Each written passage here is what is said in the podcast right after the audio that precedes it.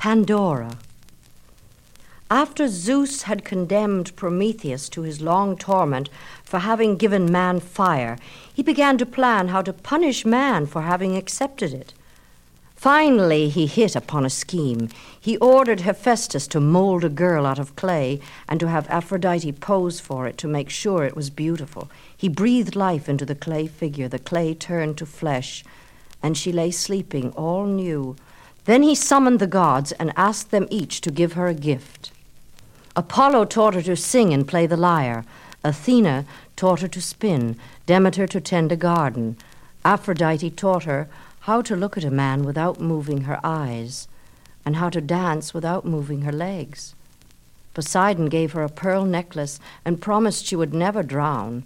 And finally, Hermes gave her a beautiful golden box, which he told her she must never, never open.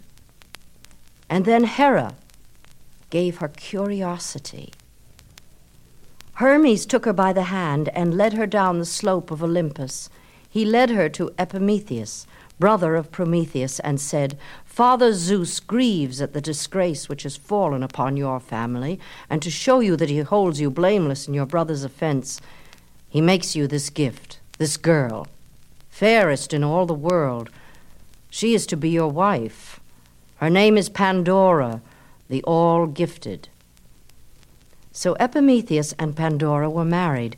Pandora spun and baked and tended her garden and played the lyre and danced for her husband and thought herself the happiest young bride in all the world. Only one thing bothered her the golden box. First, she kept it on the table and polished it every day so that all might admire it, but the sunlight lanced through the window and the box sparkled and seemed to be winking at her. She found herself thinking, Hermes must have been teasing. He's always making jokes, everyone knows that. Yes, he, he was teasing, telling me never to open his gift. For if it is so beautiful outside, what must it be inside? Why, he has hidden a surprise for me there. Gems more lovely than have ever been seen, no doubt. If the box is so rich, the gift inside must be even more fine, for that is the way of gifts. Perhaps Hermes is waiting for me to open the box and see what is inside and be delighted and thank him. Perhaps he thinks me ungrateful. But even as she was telling herself this, she knew it was not so, that the box must not be opened, that she must keep her promise. Finally, she took the box from the table and hid it in a dusty little storeroom, but it seemed to be burning there in the shadows. Its heat seemed to scorch her thoughts wherever she went. She kept passing that room and stepping into it, making excuses to dawdle there. Sometimes she took the box from its hiding place and stroked it, then quickly shoved it out of sight and rushed out of the room. She took it then, locked it in a heavy oaken chest, put great shackles on the chest, and dug a hole in her garden. She put the chest in, covered it over, and rolled a boulder on top of it. When Epimetheus came home that night, her hair was wild and her hands were bloody, her tunic torn and stained, but all she would tell him was that she had been working in the garden. That night the moonlight blazed into the room. She could not sleep. The light pressed her eyes open. She sat up in bed and looked around. All the room was swimming in moonlight. Everything was different. There were deep shadows and swaths of silver, all mixed, all moving. She arose quietly and tiptoed from the room. She went out into the garden. The flowers were blowing, the trees were swaying. The whole world was a dance in the magic white fire of that moonlight.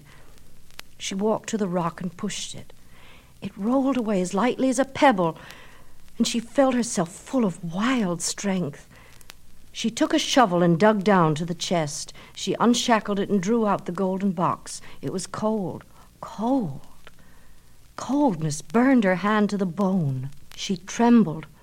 What was inside that box seemed to her now the very secret of life, which she must look upon or die. She took the golden key from her tunic, fitted it into the keyhole, and gently opened the lid.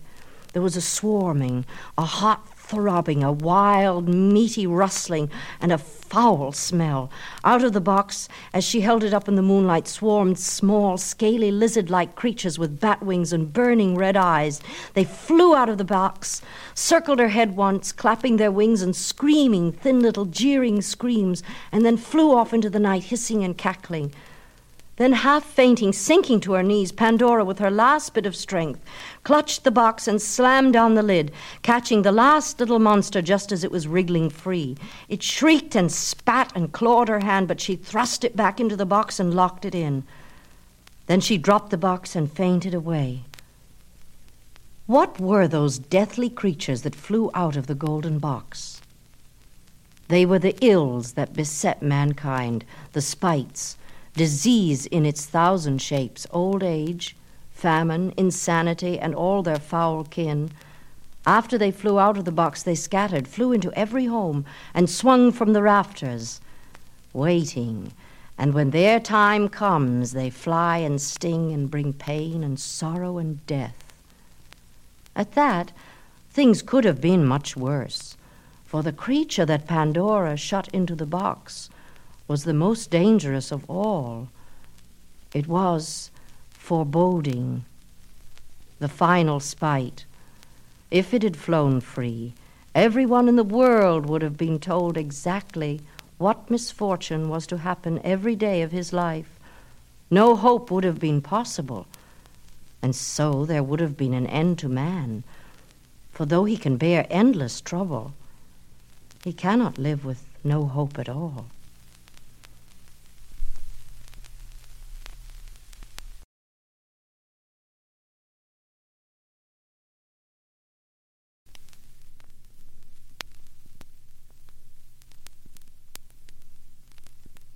Arion.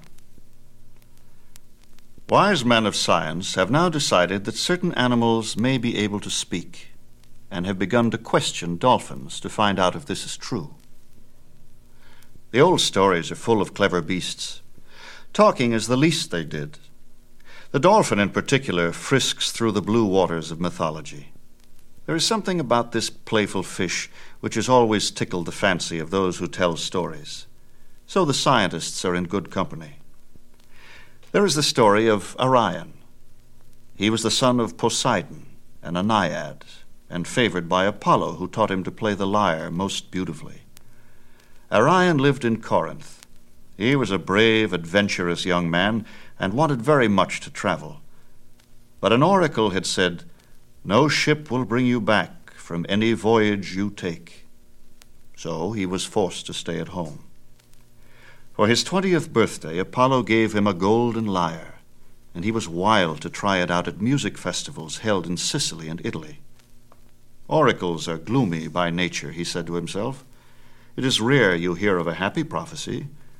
Besides, I must see the world no matter what happens. Thereupon he took his lyre and set sail for Italy. He competed in the festival at Tarentum and won all prizes. He played and sang so beautifully that the audience was mad with delight and heaped gifts upon him a jeweled sword, a, a suit of silver armor, an ivory bow, and a quiver of bronze tipped arrows. He was so happy and triumphant that he forgot all about the prophecy and took the first ship back to Corinth, although the captain was a huge, ugly, dangerous looking fellow with an even uglier crew. On the first afternoon out, Arion was sitting in the bow, gazing at the purple sea and absently fingering his lyre, when the captain strode up and said, Pity, you're young to die. Am I to die young? said Arion. Yes. How do you know? Because I'm going to kill you. That does seem a pity, said Arion. When is this sad event to take place? Soon. In fact, immediately. But why? What have I done? Something foolish. Permitted yourself to become the owner of a treasure which I must have. That jeweled sword, that silver armor. You should never show things like that to thieves. Why don't you take what you want without killing me? No. We thought it over and decided it would be better to kill you.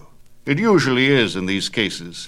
Then the person who's been robbed can't complain, you see. It makes it safer for us. Well, I see you've thought the matter over carefully, said Arion. So I have nothing more to say. Uh, one favor, though. Let me sing a last song before I die. At the music festival, Arion had invented a song of praise called the Dithyramb. He sang one now praising first Apollo, who had taught him music, and then his father, Poseidon, master of the sea. Then he sang a song of praise to the sea itself and all who dwell there, the naiads and the nereids and gliding fishes.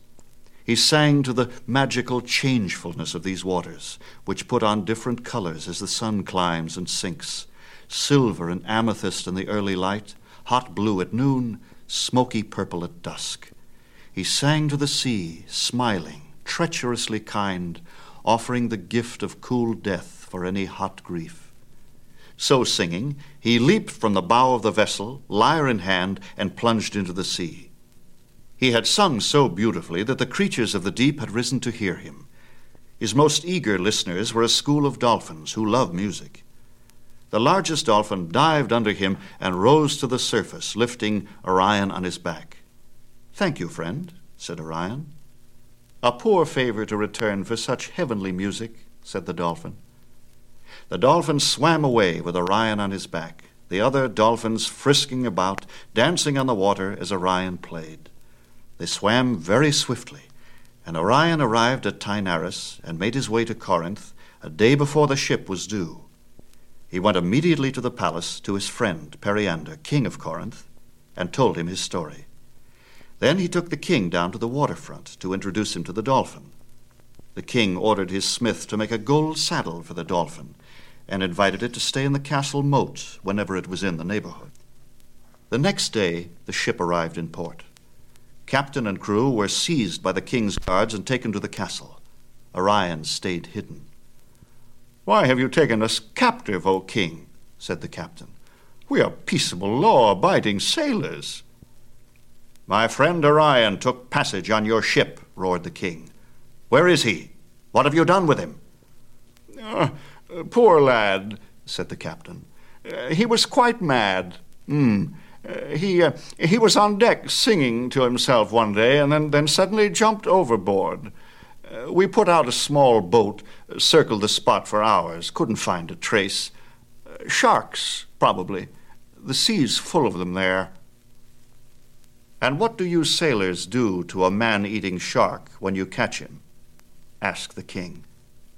Oh, kill him, of course, said the captain. Can't let them swim free and endanger other sailors. A noble sentiment, said Arion, stepping out of his hiding place. And that's exactly what we do to two legged sharks in Corinth. So captain and crew were taken out and hanged. The ship was searched and Arion's property restored to him. He insisted on dividing the rich gifts with the king. When Periander protested, Arion laughed and said, Treasures are trouble. You're a king and can handle them, but I am a minstrel. I must travel light. And all his life he sang songs of praise.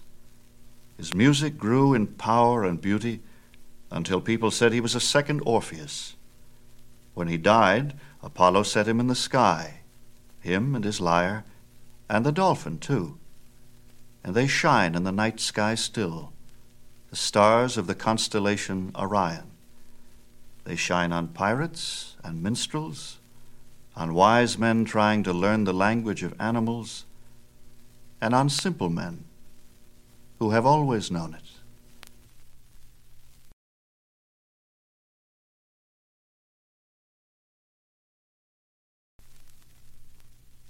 Orpheus. His father was a Thracian king, his mother the muse Calliope. For a while he lived on Parnassus with his mother and his eight beautiful aunts, and there met Apollo, who was courting the laughing muse Thalia. Apollo was taken with Orpheus and gave him a little golden lyre and taught him to play, and his mother taught him to make verses for singing. So he grew up to be a poet and musician such as the world had never known. Fishermen used to coax him to go sailing with them early in the morning and have him play his lyre on the deck. They knew that the fish would come up from the depths of the sea to hear him and sit on their tails and listen as he played, making it easy to catch them.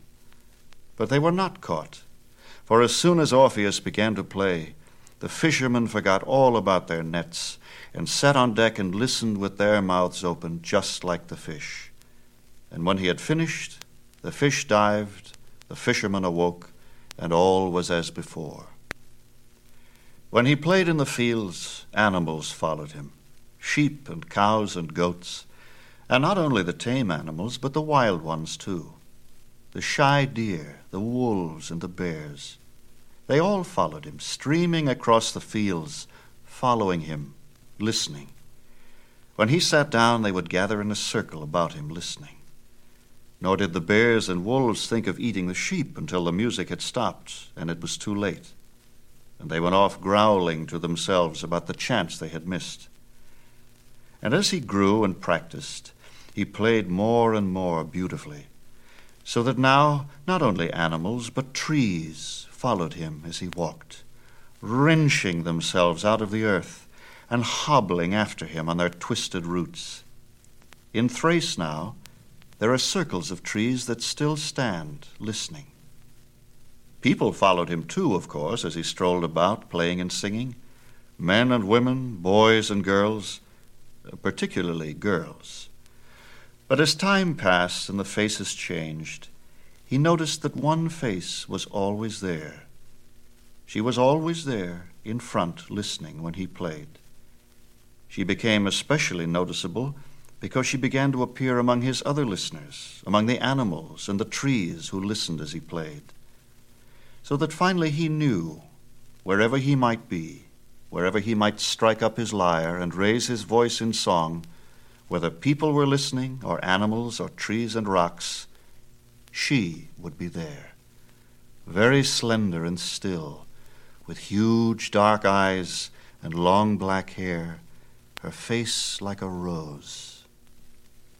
Then one day he took her aside and spoke to her. Her name was Eurydice. She said she wanted to do nothing but be where he was always and that she knew she could not hope for him to love her. But that would not stop her from following him and serving him in any way she could. She would be happy to be his slave if he wanted her to. Now, this is the kind of thing any man likes to hear in any age, particularly a poet. And although Orpheus was admired by many women and could have had his choice, he decided that he must have this one, so much like a child still, with her broken murmurs and great slavish eyes. And so he married her. They lived happily, very happily, for a year and a day. They lived in a little house near the river in a grove of trees that pressed close, and they were so happy that they rarely left home.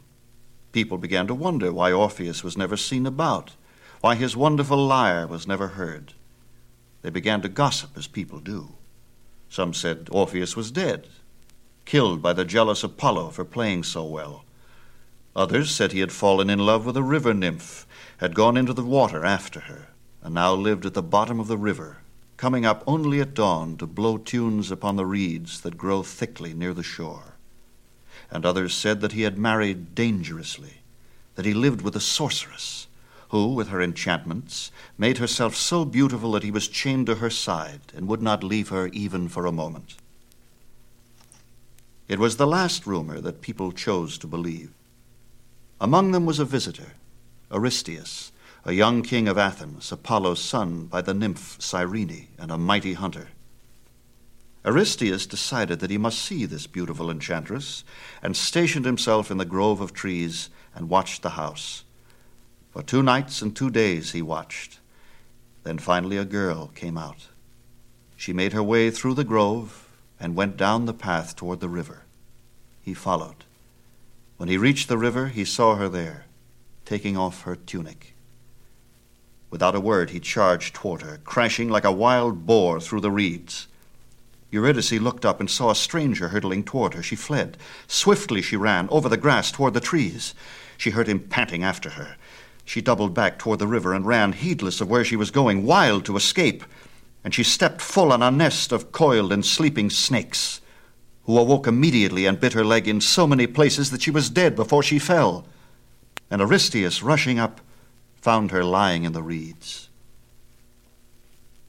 He left her body where he had found it. There it lay until Orpheus, looking for her, came at dusk and saw her glimmering whitely like a fallen birch. By this time Hermes had come and gone, taking her soul with him to Tartarus. Orpheus stood looking down at her. He did not weep. He touched a string of his lyre once, absently, and it sobbed. But only once. He did not touch it again. He stood looking at her. She was pale and thin. Her hair was disheveled, her legs streaked with mud. She seemed more childish than ever. He looked down at her, dissatisfied with the way she looked, as he felt when he said a wrong word in a verse. She was wrong this way. She did not belong dead he would have to correct it. He turned abruptly and set off across the field. He entered Tartarus at the nearest place, a passage in the mountains called Avernus, and walked through a cold mist until he came to the river Styx. He saw shades waiting there to be ferried across, but not Eurydice. She must have crossed before. The ferry came back and put out its plank, and the shades went on board each one reaching under his tongue for the penny to pay the fare. But the ferryman, Charon, huge and swart and scowling, stopped Orpheus when he tried to embark. Stand off, he cried. Only the dead go here. Orpheus touched his lyre and began to sing a river song, a boat song, about streams running in the sunlight and boys making twig boats and then growing up to be young men who go in boats, and how they row down the river, thrusting with powerful young arms, and what the water smells like in the morning when you're young, and the sound of oars dipping. And Charon, listening, felt himself carried back to his own youth, at the time before he'd been taken by Hades and put to work on the Black River and he was so lost in memory that the great sweep oar fell from his hand, and he stood there, dazed, tears streaming down his face. And Orpheus took up the oar and rowed across.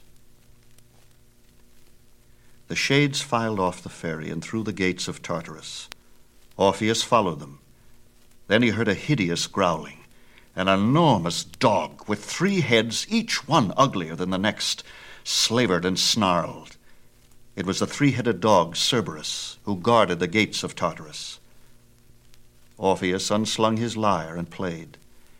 He played a dog song, a hound song, a hunting song.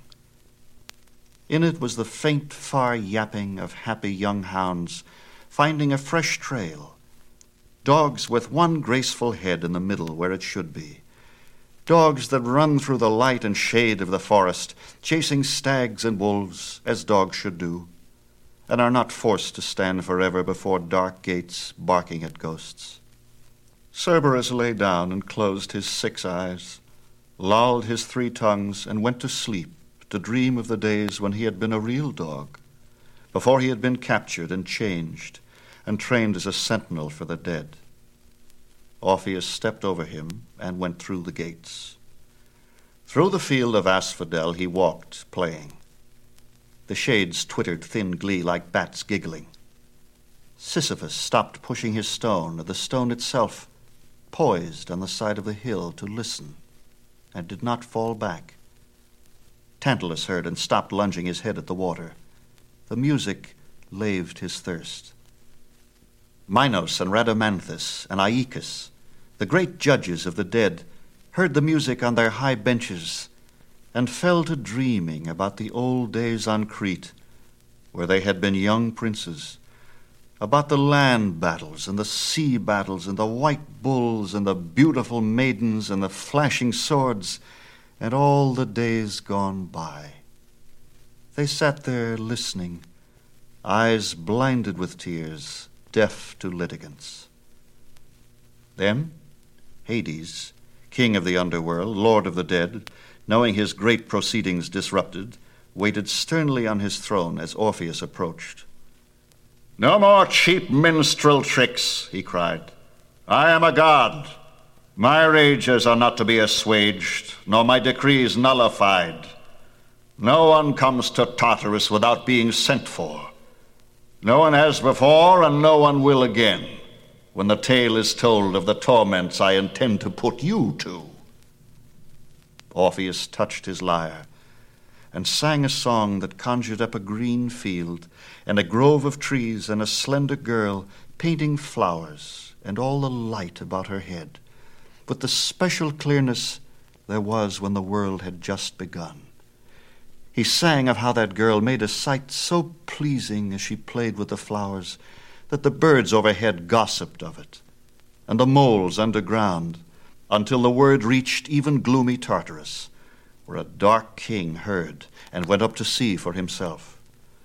Orpheus sang of that king seeing the girl for the first time in a great wash of early sunlight, and what he felt when he saw that stock, slender child in her tunic and green shoes, moving with her paint pot among the flowers, of the fever that ran in his blood when first he put his mighty arm around her waist and drank her screams with his dark lips and tasted her tears, of the grief that had come upon him when he had almost lost her again to her mother by Zeus's decree, and of the joy that filled him when he learned that she had eaten of the pomegranate.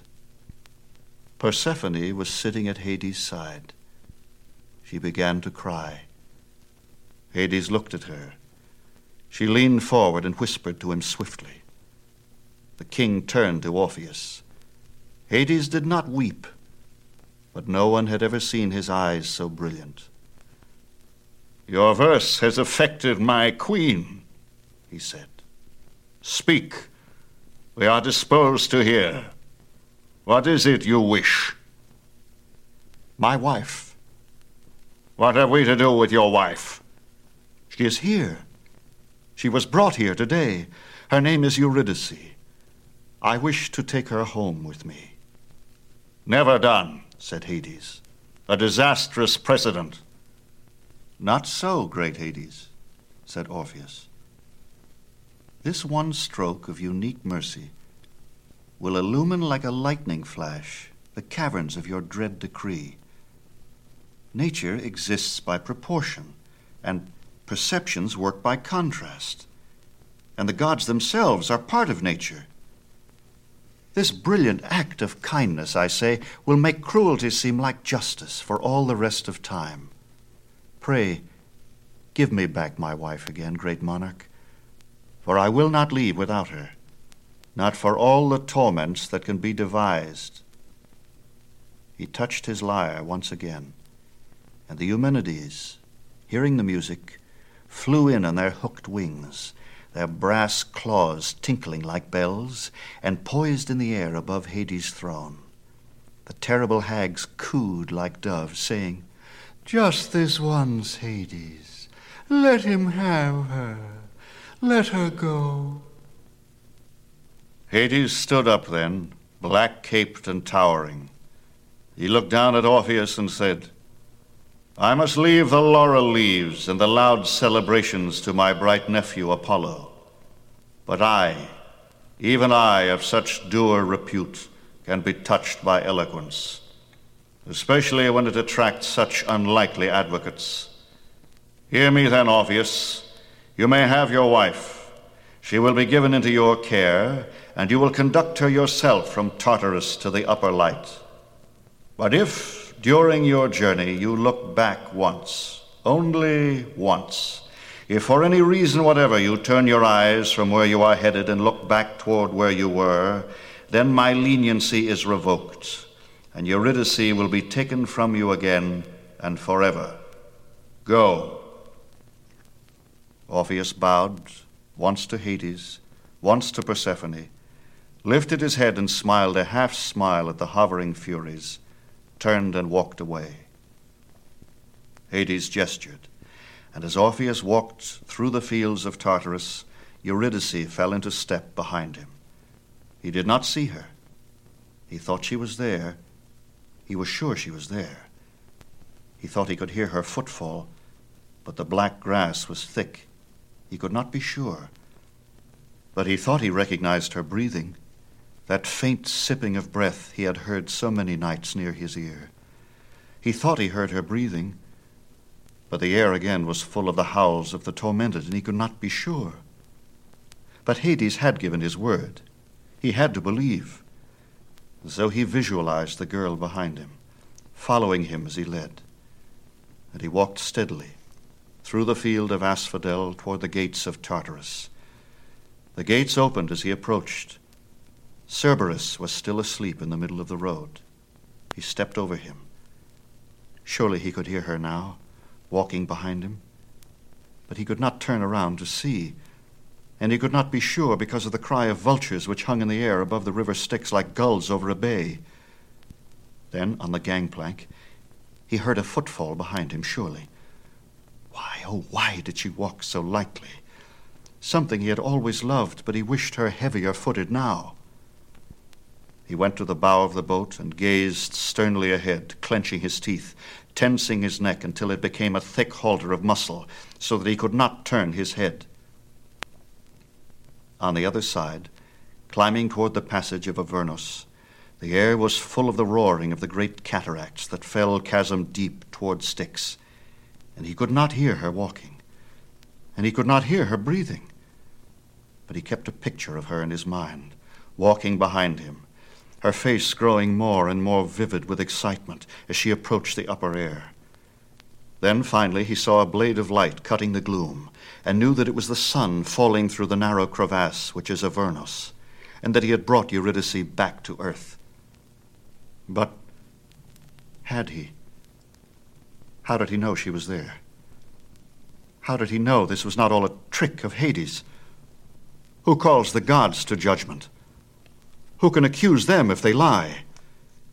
Would Hades, implacable Hades, who had had the great Asclepius murdered for pulling a patient back from death, would that powerful, thwarting mind that had imagined the terrain of Tartarus and the bolts of those gates and dreamed a three headed dog, could such a mind be turned to mercy by a few notes of music, a few tears?